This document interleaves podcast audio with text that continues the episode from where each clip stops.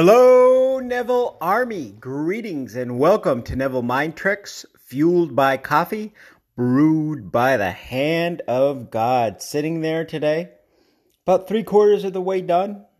Gonna be finished within like a few minutes after this recording. Good times ahead. So, today, three page best sellers. One thing that I've kind of been big on, and I was talking about the other day, is the spending and investing. That's what Neville mentioned. His wife had a dream, and she was excited. It was you must you must invest versus spend your money. And she looked up the dictionary definition of spending and investing, and basically saying that to spend is to lay forth money without hope of a return, and to invest is to put money with the hope of a return. Paraphrased I'm sure the detail is a little bit different if and when you decide to look that up yourself. So, I've been approached, I've even thought about it myself to uh, write a book about this stuff.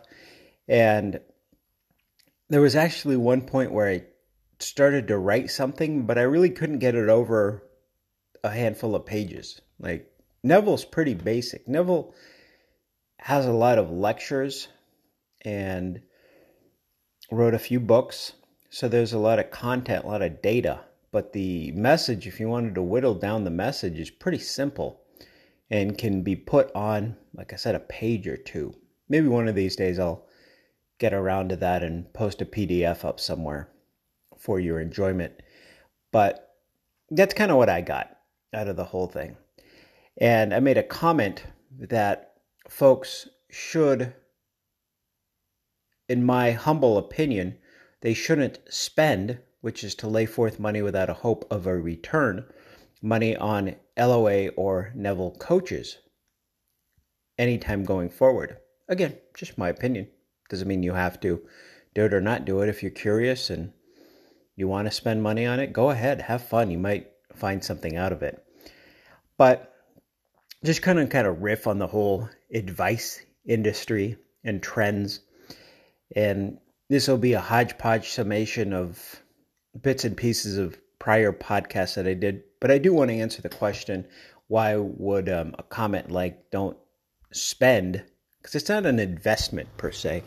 Like it's presented as, oh, if you invest this money and break it down per day, it, there's a reason this stuff isn't regulated. I don't know if the regulators just haven't got around to it or don't think it's really that's something to worth looking into. So I'm going to go talk about a few examples. I'm going to go with um, most common to least common. By least common, I mean if you're over or le- under a certain age, you may not relate to some of these things. But and I've I've said this before, like a movie preview. So if you see a movie preview you're like, wow, that movie looks really exciting. It looks really good. And you, you have a really busy weekend. You're traveling with family, you, you need to work, whatever the case might be.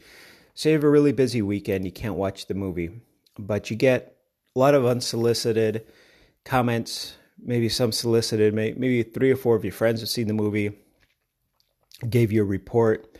You went online, social media review, maybe an official, whatever the website that does a review, and they all say, probably 99% uniform, that eh, don't waste your time or money watching this movie. It's a four hour movie, and all the good parts are in the all the good parts are in the preview. So just watch the preview and you, you get the gist of the movie. Save your time. Don't spend it go invest in something different. Now, at that time, at that point, you could make a decision on whether or not to watch the movie. And by making that comment, I was just one of those individuals that said, "Hey, been there, done that. Eh, you're going to get as much from the from the preview." A book report maybe they still do book reports in school. I'm sure maybe at one point you did a book report, or a report on a particular country. I remember once I did a report on a specific country. So let's say you have 22 students in a room and everyone does a book report on a particular country. You can have a myriad of information. Some of it, some of the book reports, you could tell the kid just kind of half-fast it. I said fast, not the other word, F-A-S-T. Half-fast it, and it's just not really that good. Some somebody with more resources and time probably put more more data into it. There's mediocre, just common sense type of stuff, right? And you're going to get different things out of different book report. One or two of the individuals might write about a particular nuance or something in the country that nobody else brought up. That it's very that is true, but nobody else brought up, which somebody might say, "Oh, your book report's better because you talked about this." But maybe maybe not. I don't know. But some of this stuff out here like the Neville Neville coaching is how I kind of see it as a bunch of individuals doing book reports and one of them decided to reproduce and monetize it.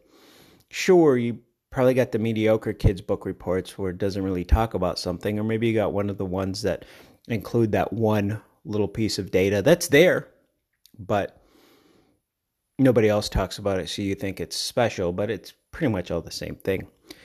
Um, the last thing, just because I like talk about it and show my age.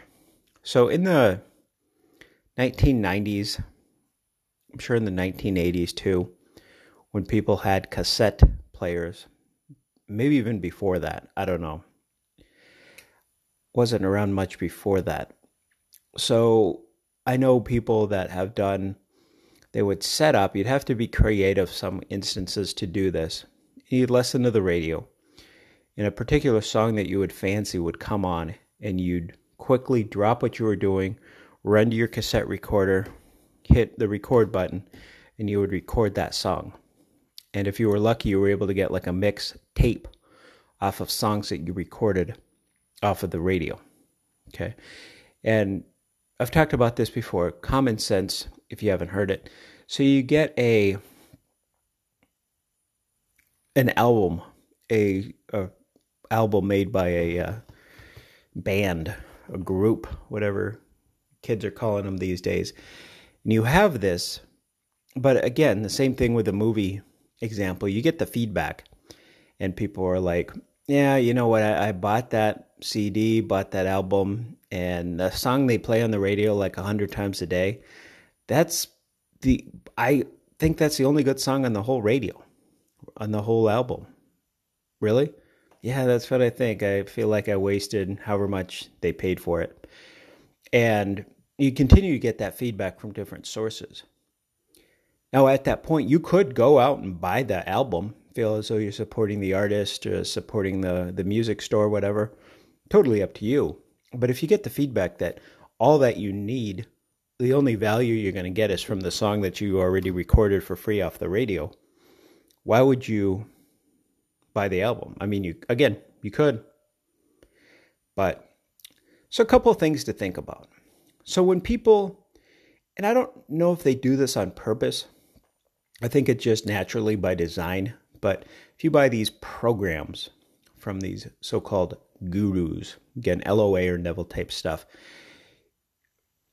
after you complete one program, you, you're going to feel as though that something's missing and that you need it in the other program. You need to get another one of their programs because there's a possibility that that one thing that you're missing is in that other program. And then if you go jump to do that other program, you're going to feel as though that one thing that you're missing that you missed from the first one, you either satisfied or you're still missing it and you might have forgotten what it even was. But when you listen to the second one, you realize there's something else and you keep going, going, and going that way or waiting until they come out with their next program system, that kind of thing.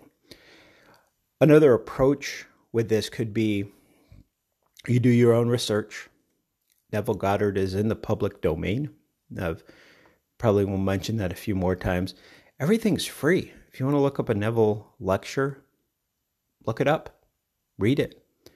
I got feedback from an individual who, um, for Christmas, he mentioned that he received a Neville Goddard book, like a physical book. I didn't ask if it was paperback or hardbound, but you be the judge. Either way, a book that you could actually read and get information. So, what if you do that and you get the one thing out of the book, you studying it yourself without having to pay a guru or someone that decided to put time together to make a coaching program, which may or may not even be needed for you. Free stuff greater than what is paid for. You get what you paid for. Depends on what it is. A lot of stuff to think about today, a lot of riffing, but it goes back to what Neville mentioned about to make sure you invest your time, your money, your thought versus spending your time, money, and thought, meaning that you are doing it with the expectation of a fruitful return. I'm not a financial planner, not certified in financial planning or anything like that, but here's just some unsolicited advice, person talking to a person. If you're in the United States, could impact you globally too if you're in one of the other 50 plus countries that listen to this podcast. And again, these are just people talking. Who knows how true this is, if anything's really going to happen. But people are saying, anticipating a stock market crash in January of 2021. Ever heard of buy low, sell high? Guess what happens during a crash? things go low. Maybe that's a greater investment. Buy something at four or five dollars a share and see it go up to triple quadruple in value throughout the course of the year. Again, not giving advice, not saying that's going to happen, not saying it's not going to happen, just talking about different ways to invest in something where there is a historical return over a course of time. Something to think about. Caring is sharing if you found value. If you know someone who's curious as to why they should or should not spend money on coaching and want to hear some random guy's opinion, here you go. For now, and until we hear again, let us go into a silence. A silence where your three page bestseller is in your mind and you know that you always get the best answers.